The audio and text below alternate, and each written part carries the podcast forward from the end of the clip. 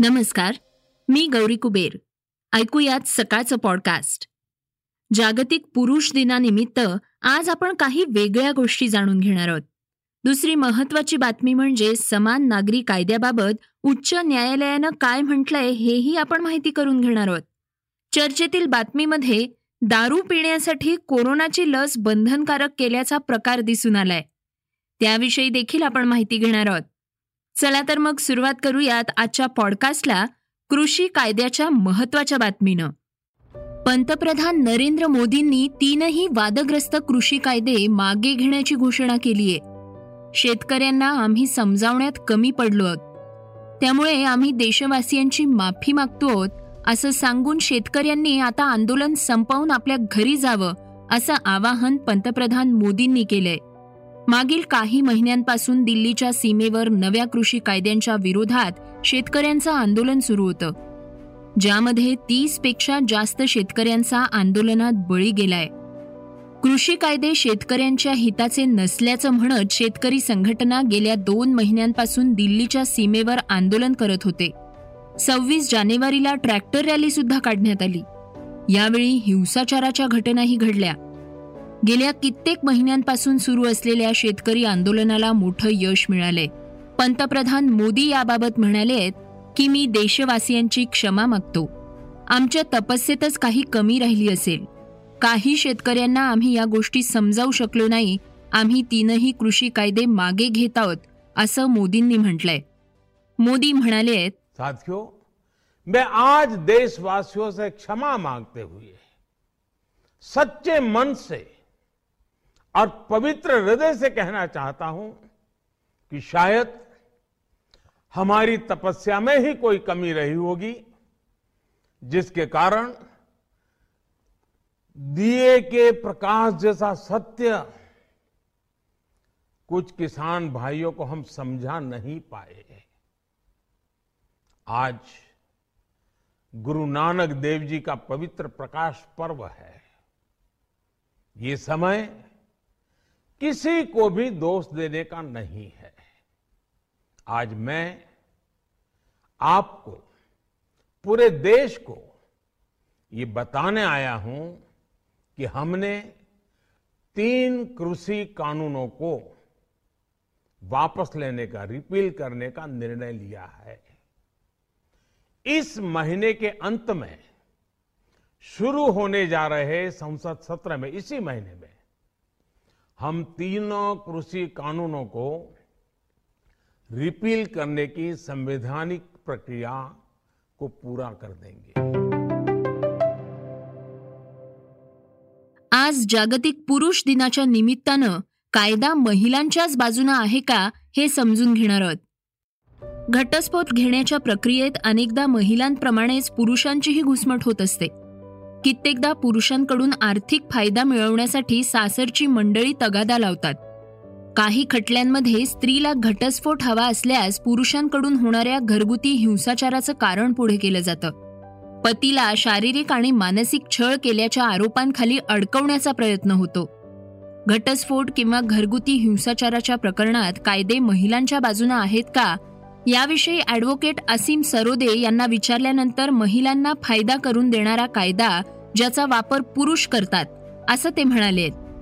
या कायद्यात महिलांकडून होणाऱ्या गैरवापराचं प्रमाण शून्य पूर्णांक पाच टक्क्यांपेक्षा कमी असल्याचं त्यांनी सांगितलंय.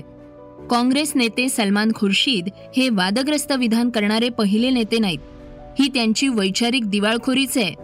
मात्र शैथिल्य आलेल्या काँग्रेस नेत्यांनी इसिसबद्दल नक्कीच वाचायला हवं. आणि निवडणुकीचं राजकारणही समजून घ्यायला हवं. कोणतीही तुलना करताना गांभीर्यानं विचार करून मगच बोलायला हवं. जेव्हा एखाद्या मुलीला नवऱ्याविरोधात तक्रार करायची असते तेव्हा सासरच्या मंडळींकडून तिला त्रास सहन करावा लागतो. मग हे प्रकरण माहेरी गेल्यानंतर मुलीच्या माहेरचे पुरुष म्हणजेच भाऊ वडील मामा हे यात लक्ष घालू लागतात. मुलीला या सगळ्याचा त्रास होत असल्यानं हे प्रकरण पोलीस स्टेशनमध्ये नेतात. अनेकदा मुलींची इच्छा नसते पण या प्रकरणात सासर आणि माहेरच्या पुरुषांना एकमेकांशी बदला घ्यायचा असतो. नवऱ्यावर आरोप केल्यानं मुलीला सासरचे दरवाजे बंद होतात. त्यामुळे माहेरच्या व्यक्तींचं म्हणणं ऐकण्याव्यतिरिक्त त्यांना पर्याय उरत नाही. अशातून हे प्रकार आणखी वाढतात आणि नवऱ्याकडील व्यक्तींना धडा शिकवण्याच्या हेतूनं ही प्रक्रिया पार पडते. पण यात कायदा आणि महिला बदनाम होतात असं मत ॲडव्होकेट सरोदे यांनी मांडलंय. समान नागरी कायद्यावरून उच्च न्यायालय काय म्हणालंय ते पाहूयात. समान नागरी कायद्यावरून देशभरात वेगवेगळे मतप्रवाह आहेत. यावर अनेकदा चर्चा वादविवाद होतात. यातच आता इलाहाबाद उच्च न्यायालयानं समान नागरिक कायदा देशाला गरजेचा असून संविधानातील कलम चौवेचाळीसची अंमलबजावणी करणं आवश्यक असल्याचं म्हटलंय. न्यायालयानं याचिकांवरील सुनावणीवेळी पंच्याहत्तर वर्षांपूर्वी डॉक्टर बाबासाहेब आंबेडकर यांच्या वक्तव्याचा दाखला दिला. डॉक्टर आंबेडकर यांनी म्हटलं होतं की अल्पसंख्याक समुदायाच्या सदस्यांकडून व्यक्त करण्यात आलेली भीती आणि शंका पाहता हे फक्त ऐच्छिक करता येणार नाही. इलाहाबाद उच्च न्यायालयानं आंतरधर्मीय लग्नाच्या संदर्भात सतरा याचिकांवर केलेल्या सुनावणीवेळी हे मत व्यक्त केलंय. केंद्र सरकारनं कलम चौवेचाळीसच्या तरतुदी लागू करण्यासाठी एक समिती स्थापन करण्याबाबत विचार करावा असंही न्यायालयानं म्हटलंय. राज्य नागरिकांसाठी एक समान कायदा निश्चित करण्यासाठी प्रयत्न करेल असंही न्यायालयानं यावेळी म्हटलंय. आंतरधर्मीय लग्न करणाऱ्यांना गुन्हेगारासारखी वागणूक मिळू नये यासाठी संसदेत एक कुटुंब कायदा ही काळाची गरज आहे. संसदेनं यामध्ये हस्तक्षेप करायला हवा.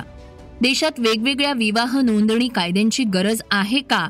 किंवा एक कुटुंब कायद्याअंतर्गत हे सर्व यायला हवंय का? यावर विचार करावा असाही सल्ला न्यायालयानं दिलाय. आता जाणून घेऊयात वेगवान घडामोडी. आजकाल इंटरनेट आणि सोबतच सोशल मीडिया ॲप्सचा वापर होतोय. आता इन्स्टाग्रामचे प्रमुख ॲडम मोसेरी यांनी अशाच आणखी दोन फीचर्सची घोषणा केली आहे ॲडम मोसेरी यांनी आपल्या व्हिडिओमध्ये सांगितलंय की या अपडेट नंतर युजर्सना इन्स्टाग्रामच्या कोणत्याही फीचरसाठी तक्रारी नोंदवणं सोपं होणार आहे. इन्स्टाग्रामच्या रेज शेक या फीचरमुळे तुम्हाला तुमचा फोन जोरानं हलवून ॲप संबंधित कोणत्याही समस्येची तक्रार करता येणार आहे. इन्स्टाग्रामकडनं हे फीचर अँड्रॉइड आणि आय ओ एस दोन्ही युजर्ससाठी जाहीर करण्यात आलंय. चीनचे अध्यक्ष शी जिनपिंग यांच्या तिसऱ्या मुदतवाढीवर शिक्कामोर्तब करण्यात आलंय दोन हजार बावीसमध्ये होणाऱ्या पक्षाच्या विसाव्या अधिवेशनात औपचारिकरित्या मान्यता मिळणार आहे. अध्यक्षाला किती काळ त्या पदावर राहता येईल अशी घटना दुरुस्ती केल्यानं शी जिनपिंग यांचा प्रदीर्घ काळ सत्तेत राहण्याचा मार्ग खुला झालाय. पक्षानं अलीकडे केलेल्या एकमुखी ठरावात शी जिनपिंग यांना माओत्से तुंग आणि डेंग झाओपिंग यांच्या रांगेत नेऊन बसवलंय. त्यामुळे त्यांचं पद अढळ असणार आहे अशी चर्चा आहे. बॉलिवूडची अभिनेत्री कंगनाच्या वक्तव्याला समर्थन देणाऱ्या अभिनेते विक्रम गोखले यांनी पत्रकार परिषद घेतलीय. त्यात त्यांनी पुन्हा आपली भूमिका मांडलीय. गोखले म्हणाले आपण स्वातंत्र्य सैनिकांचा अपमान केला नाही हे मी स्पष्ट करतो. आपल्याला राजकीय प्रवेशासंदर्भात निमंत्रण आलेलं आहे पण आपण कुणाकडेही जाणार नाही. मी कंगनाच्या वक्तव्यावर जे काही बोललोय त्याचा विपर्यास केला गेलाय. मला जे वाटतं ते मी बोलणार. कुणी माझं काहीही वाकडं करणार नाही. माझ्या विरोधात काड्या लावून काहीही होणार नाही. असंही गोखले म्हणाले. दक्षिण आफ्रिकेचा स्फोटक फलंदाज ए बी डिव्हिलियर्सनं आंतरराष्ट्रीय क्रिकेटमधून माघार घेतली होती. त्यानंतर आज त्यानं आय पी एलमधूनही निवृत्ती जाहीर केली आहे क्रिकेटमधील माझा प्रवास खूपच छान होता. पण आता मी सर्व प्रकारच्या स्पर्धात्मक क्रिकेटमधून निवृत्ती घेण्याचा निर्णय घेतलाय असं त्यानं ट्विट करून सांगितलंय. अनेकांनी मला प्रोत्साहित केलं आणि मला चांगला खेळ करण्यासाठी प्रवृत्त केलं. पण आता वयाच्या सदोतीसाव्या वर्षी मी क्रिकेटच्या सर्व प्रकारातून निवृत्त होतोय अशी माहिती त्यानं ट्विट करून दिलीय. श्रोते हो चर्चेतील बातमी ऐकण्यापूर्वी आपल्यासाठी एक निवेदन आहे. ते म्हणजे M I T world peace युनिव्हर्सिटीच्या वतीनं बी टेकमधील करिअरच्या संधी या विषयावर वेबिनारचं आयोजन करण्यात आलंय. नोव्हेंबरच्या शेवटच्या आठवड्यात होणाऱ्या या वेबिनारमध्ये associate professor doctor Dinesh Bhutada हे मार्गदर्शन करणार आहेत. सव्वीस नोव्हेंबरला दुपारी दोन वाजता बीटेक मधल्या संधींसोबतच वेगवेगळ्या अभ्यासक्रमांबद्दल विद्यार्थ्यांना मार्गदर्शन केलं जाणार आहे. कृपया आपण सर्वांनी याची नोंद घ्यावी.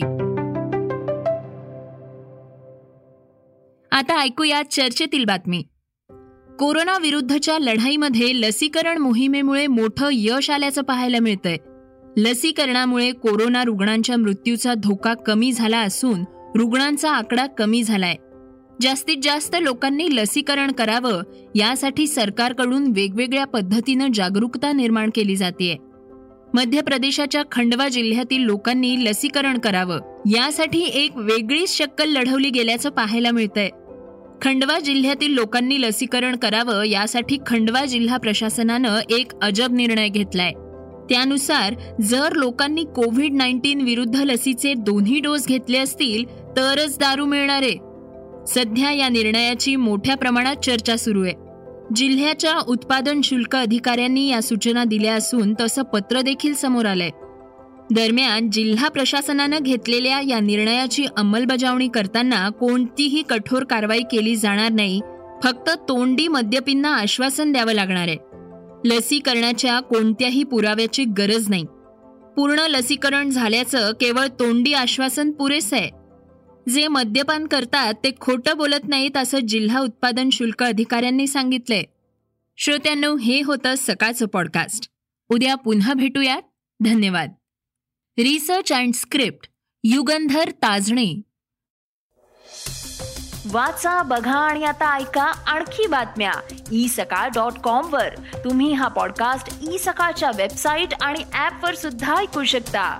विसरू नका. या पॉडकास्टला आपल्या आवडीच्या पॉडकास्ट ॲपवर सबस्क्राईब किंवा फॉलो करायला.